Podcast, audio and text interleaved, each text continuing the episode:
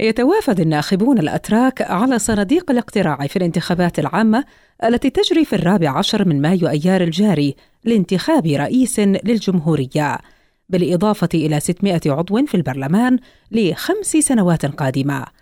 سيكون ذلك وفق قانون الانتخابات المعدل دخلت تعديلاته حيز التنفيذ في السادس من إبريل نيسان الماضي بعدما أقرت قبل ذلك التاريخ بعام.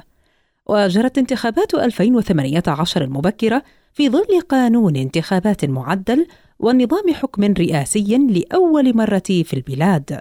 وأسفرت في حينه عن فوز الرئيس رجب طيب أردوغان وتحالف حزبه العدالة والتنمية مع حزب الحركة القومية بالأغلبية النيابية. لكن الانتخابات هذه المرة قد تنطوي على مفاجآت ليس بسبب تراجع شعبية حزب أو تقدم شعبية آخر فحسب بل نتيجة للتعديلات التي طرأت على قانون الانتخابات وهو الأمر الذي يرجح مراقبون أن تكون له انعكاسات غير متوقعة على توزيع مقاعد البرلمان.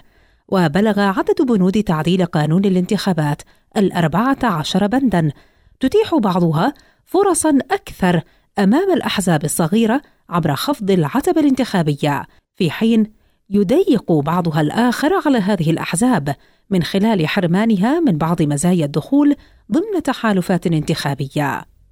وتشهد منافسة بين الرئيس الحالي رجب طيب أردوغان ومرشح المعارضة كمال أوغلو ويبلغ عدد من يحق لهم بالانتخاب في الاستحقاق الرئاسي والبرلماني أكثر من 64 مليون ناخب.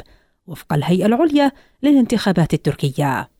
وفي الوقت الذي انطلقت فيه الانتخابات التركية العامة في الخارج فإن الأنظار تتجه إلى الأحد المقبل موعد التصويت في الداخل التركي لاختيار رئيس جديد وبرلمان للبلاد.